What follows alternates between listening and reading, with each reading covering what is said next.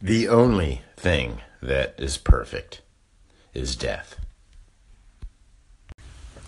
I empathize with people's sensitivities, but not their fragilities. Shout out to medical research, neuroplasticity. If you don't know about it, check it out, Google it. The body is the master. Brain does not tell the body what to do. The body tells the brain what to do as an afterthought. The old paradigms fail as the increment of measure increases, revealing all of its inaccuracies. Eloquent speakers too often deceive themselves and others. Consciously or unconsciously, I wonder or at least to what degree of consciousness. Meaning well but not doing well becomes an art form greater than any other. Acting on a grand scale. Lying. Can our lies really portray a truth? Or does language simply fail us. After a while, I just, I always go back to thinking Tiberius Caesar. You know, he got fed up with all the philosophizing. Probably started killing all of them, uh, killing them. um, but all the philosophizing, uh, Tiberius got fed up with it. Wanted action. Do, do. That's just kind of how I'm feeling about what I'm saying. Integrity Radio. Strange paradox. I often find myself having a battle of wits with myself.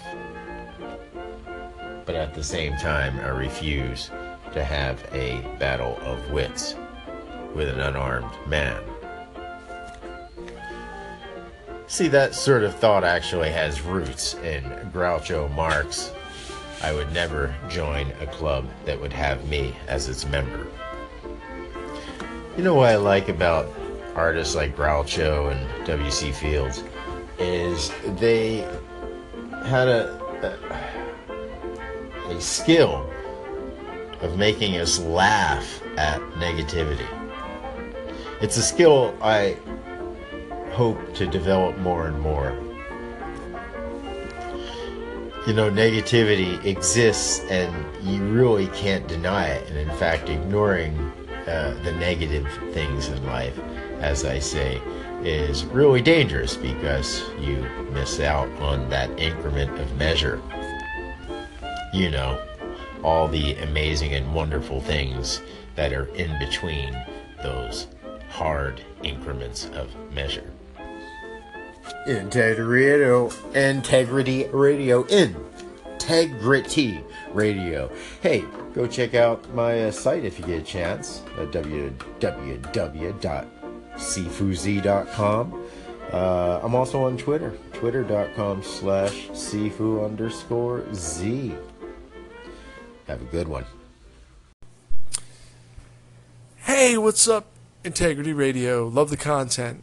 So, if I'm hearing you correctly, it sounds like you're saying that science has so many of these matters that you mentioned all figured out, this empirical conclusion, when we all know and understand, well, at least I kind of thought we did, that science, even as it stands today, is completely unrefined.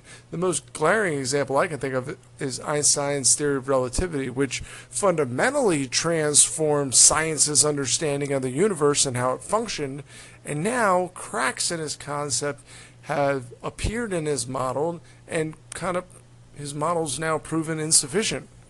So, and even in the example you mentioned, that physics is bowing to Darwinism, that's a change, a left turn for science that just wasn't a real thing before.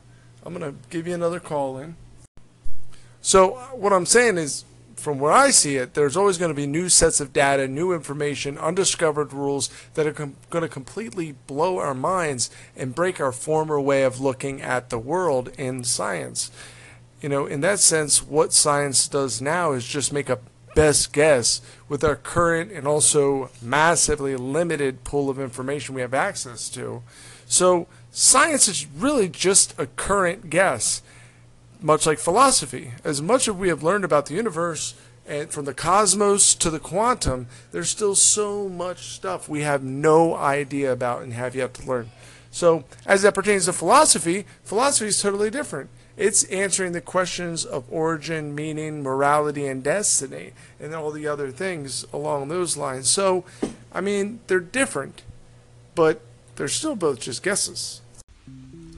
Kurt Smock, so good to hear from you, and thank you for your call in. Well, let's get right to work here. Um, satellites still work.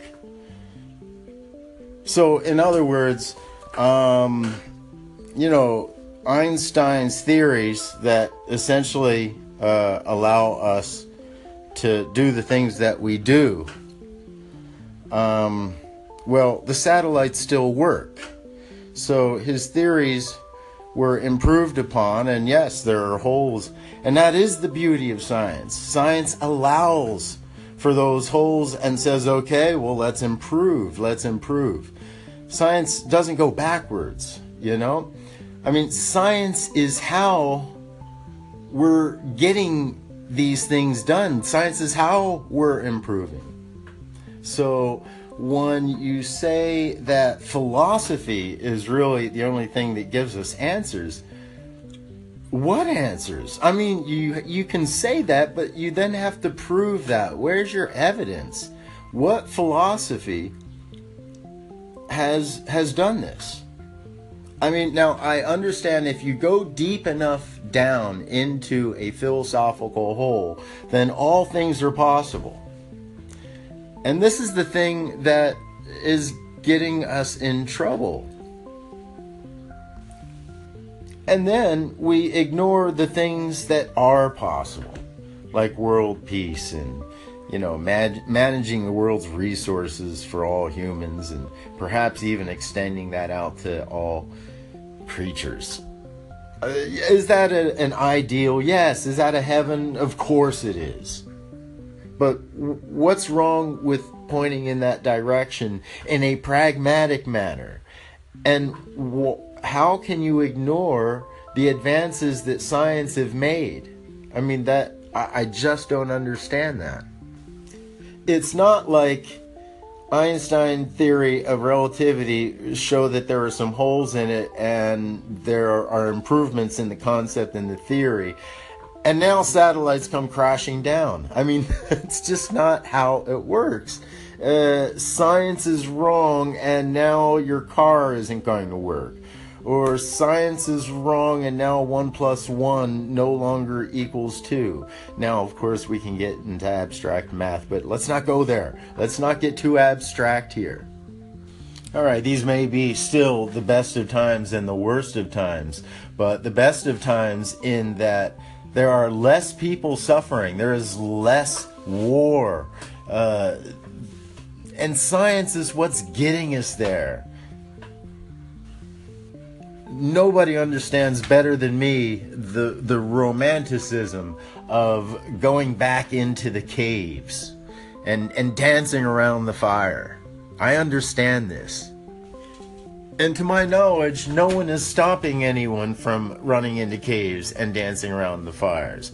What I think the problem is, is those same people then try to pull that philosophy or these concepts or ideas into politics and modern politics and even into modern science.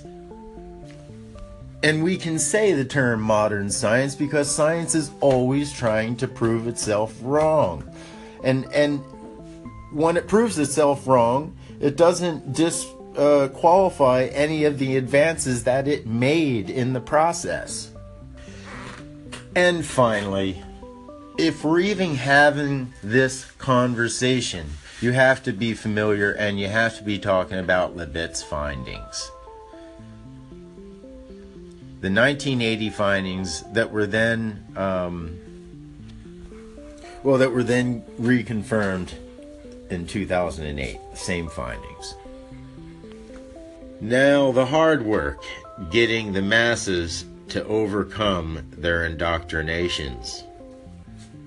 All right, Integrity Radio. Thanks for the call. You know, this is not just the nature of science, it's the nature of knowing. The more you know about something, the more you find out that you don't know. Correct. Yeah, that's the nature. The nature of anything. It's the nature of knowing. It's what drives curiosity. Yeah, yeah. It seems that people's thinking are resistant of this. Yes, people are resistant to change. Hmm. Any change. My youngest kid has a t shirt that says, Nothing is impossible. It drives me nuts. I, I want to take it from him, I want to throw him away, but I can't do it. I gotta let him have the t shirt. But I want to find a t shirt or make a t shirt for him that says, Nothing is impossible. See, it sounds like the same thing, but it isn't. And I think that really encompasses sort of me, my perspective. Sounds like I'm saying the same thing, but I'm not. Nothing is impossible. Ask Lawrence Krauss. Integrity Radio. Hey, bud, just want to let you know I caught what you were saying. I'll call in later with some more. I'm just running around right now like a chicken with my head cut off, getting it all done today. But yeah, I'm super interested in what you said and um, would love to continue the conversation. I'll talk to you in a bit. Hey, C, how's it going? Uh, so I'm not entirely sure how to respond to your points because it, again, I have to be honest, I'm not sure what your argument is. It's not entirely clear to me. I'm not following the logic. There's a lot thrown in there that, uh, you know, from Newton to neuroscience to Libet, and I'm not sure how they relate to what my argument was, which is why I thought that perhaps uh, I hadn't been clear enough in my initial argument. Now, you mentioned Libet's uh, experiment a few times now, and you're asking me to comment on that, but I'm not sure how or what to say. I mean, it's it it, it was uh, when it came out, it was a very interesting. Uh, it was very interesting findings, and uh, neuroscience has always fascinated me, and uh, it says something about uh, the way our brain chemistry works, but I'm not sure how it relates to philosophy or psychology. Hey, sorry, I cut myself off because I could hear the thing ticking. So, uh, I was saying, uh, Libet's experiment, I'm not quite sure how it relates to the conversation we were having. I mean, it has some interesting things to say about the free will debate, but we weren't quite discussing that unless I really misunderstood our conversation. And in general, about playing devil's advocate, I have to say I disagree on that. Like, I'm, I'm not playing devil's advocate. I'm merely defending philosophy from the claim that it's a museum piece. Because, I mean, you know, I know you said that you're not familiar with what's happening in philosophy right now, but a lot is happening is the answer. And it's at the forefront of you know AI and its ethical guidelines. It's literally leading the way in many fields that are incredibly relevant right now. But that's not really a conversation that I'm particularly interested in having. Rather I'm interested in the idea of ever being able to say that one discipline as the whole is better than another which I just don't think is a claim that can be made. But anyway I've enjoyed this. Thank you. Hey there my friend so days calmed down a bit. I got a minute to kind of go back through it, and I just gonna clarify what I what I meant to say. There was one major error, and then some things that are maybe just befuddled. Downside of live audio for sure is challenges your ability to communicate concisely and quickly. Am I right? So I'm gonna shoot you a call in or two here. The main point I was making is that philosophy is asking questions um, science is saying it has answers, but the reality is of science is that science is only as correct as the information that it's been given. You know that it then produces an output from. So, in the case of Einstein's theory of relativity, he shocked the world, and they're like, "Oh my God, he's right!" And then there's another call in. So then, years later, they say, oh, well, well, he wasn't completely right.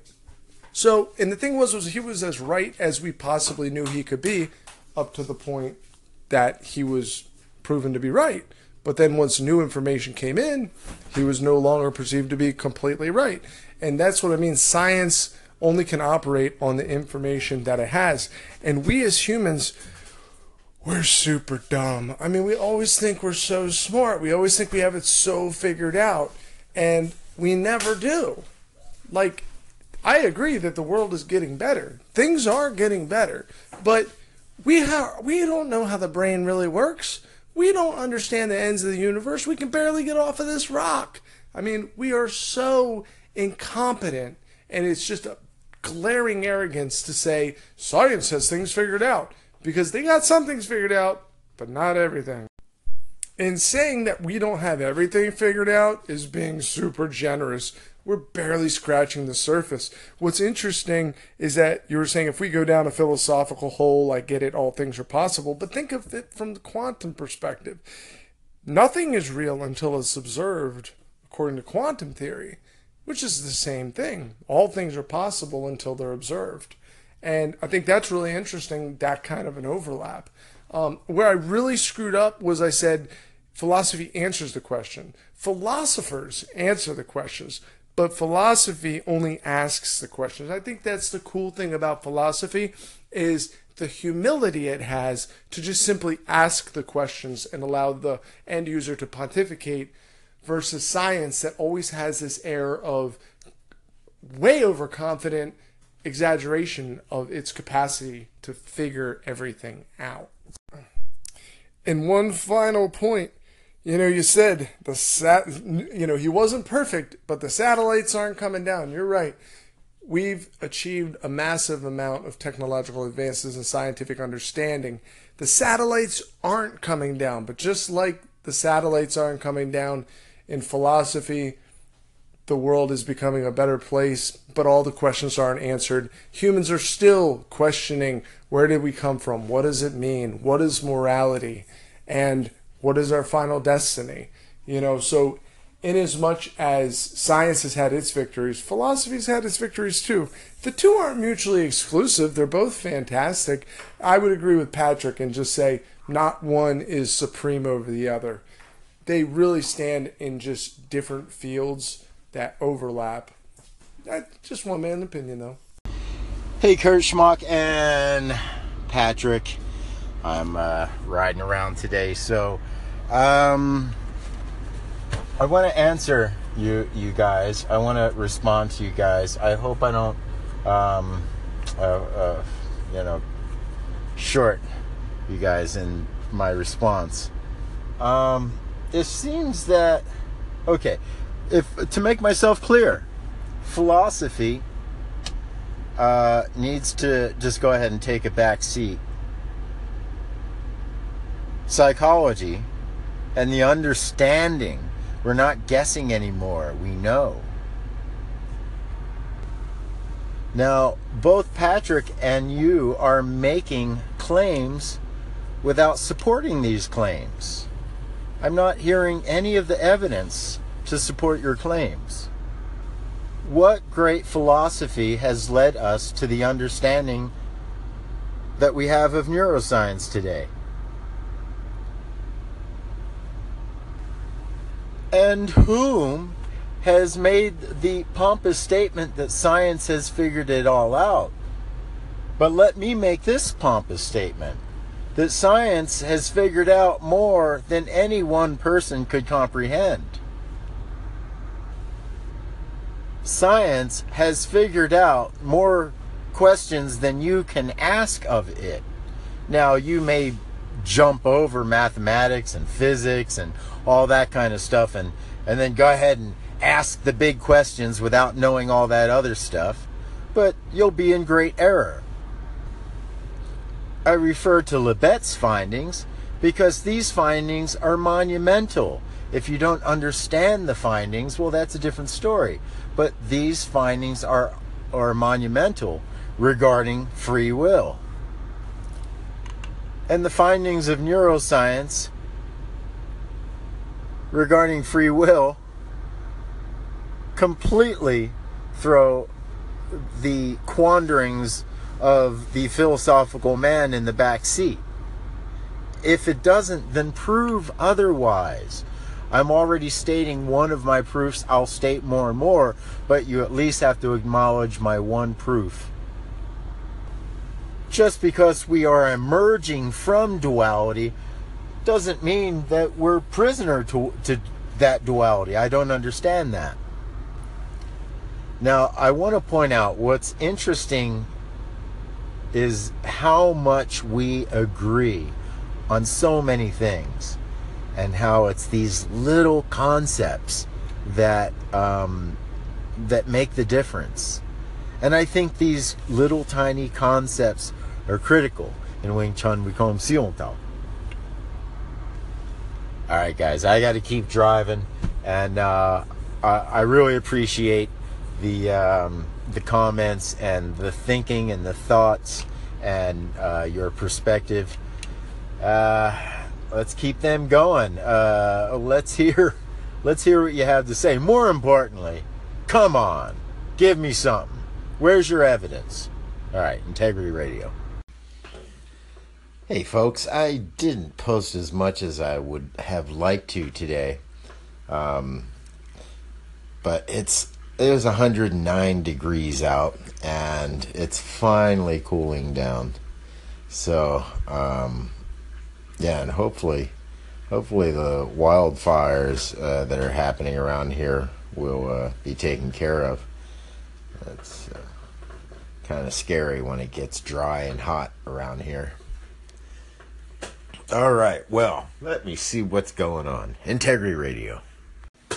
One of my great heroes is Christopher Hitchens. Christopher Hitchens considered himself uh, a contrarian. A contrarian. Boy, now there's a term that really resonates with me. I do not in any way, shape, or form claim to have all the answers.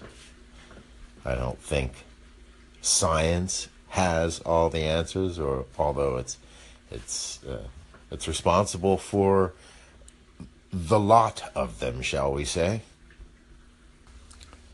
You could say religion zero, science billions and billions. That was a joke. Side note I'll have to ask Randy if Carl Sagan ever met or was friends with Christopher Hitchens.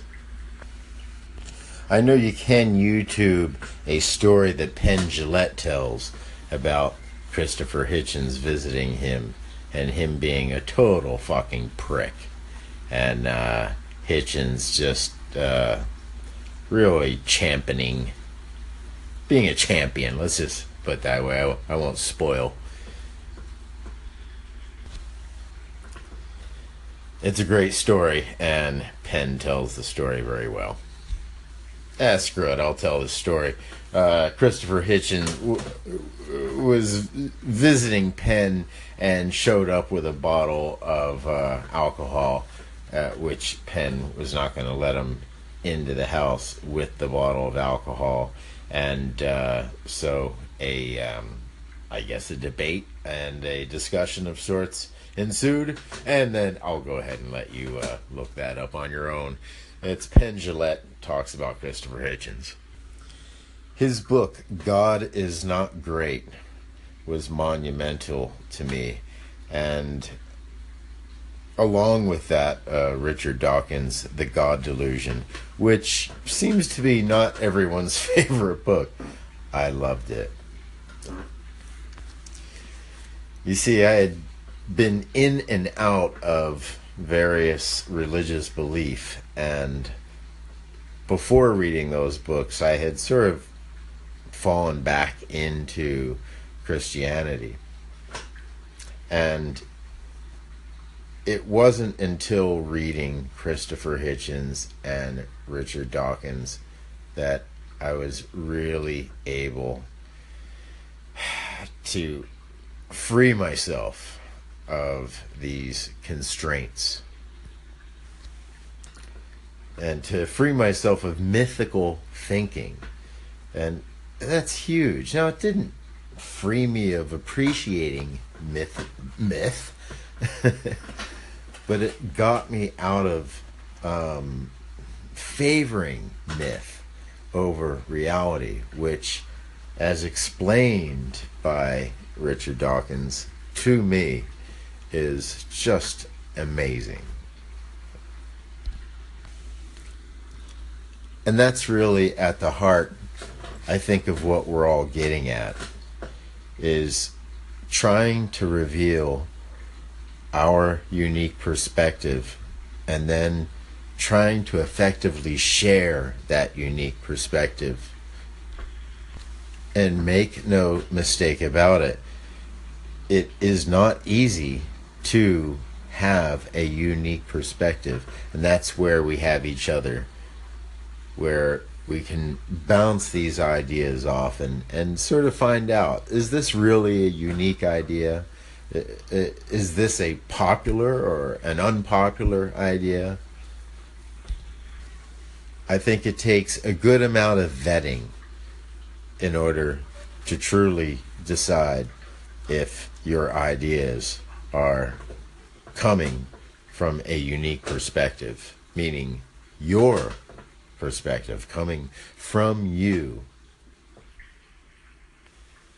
Integrity Radio is an Anchor community announcement. Did you know that if you run Anchor on your computer, that means going to anchor.fm, and you can put clips of oh anything that has a URL to it, like a YouTube clip or a SoundCloud clip, and um, that's super cool. I especially wish my buddy Mark out in Australia would uh, post some stuff because I think he would have some very interesting stuff to post, uh, even if it were in the form of clips and not him speaking himself, which would also be really cool.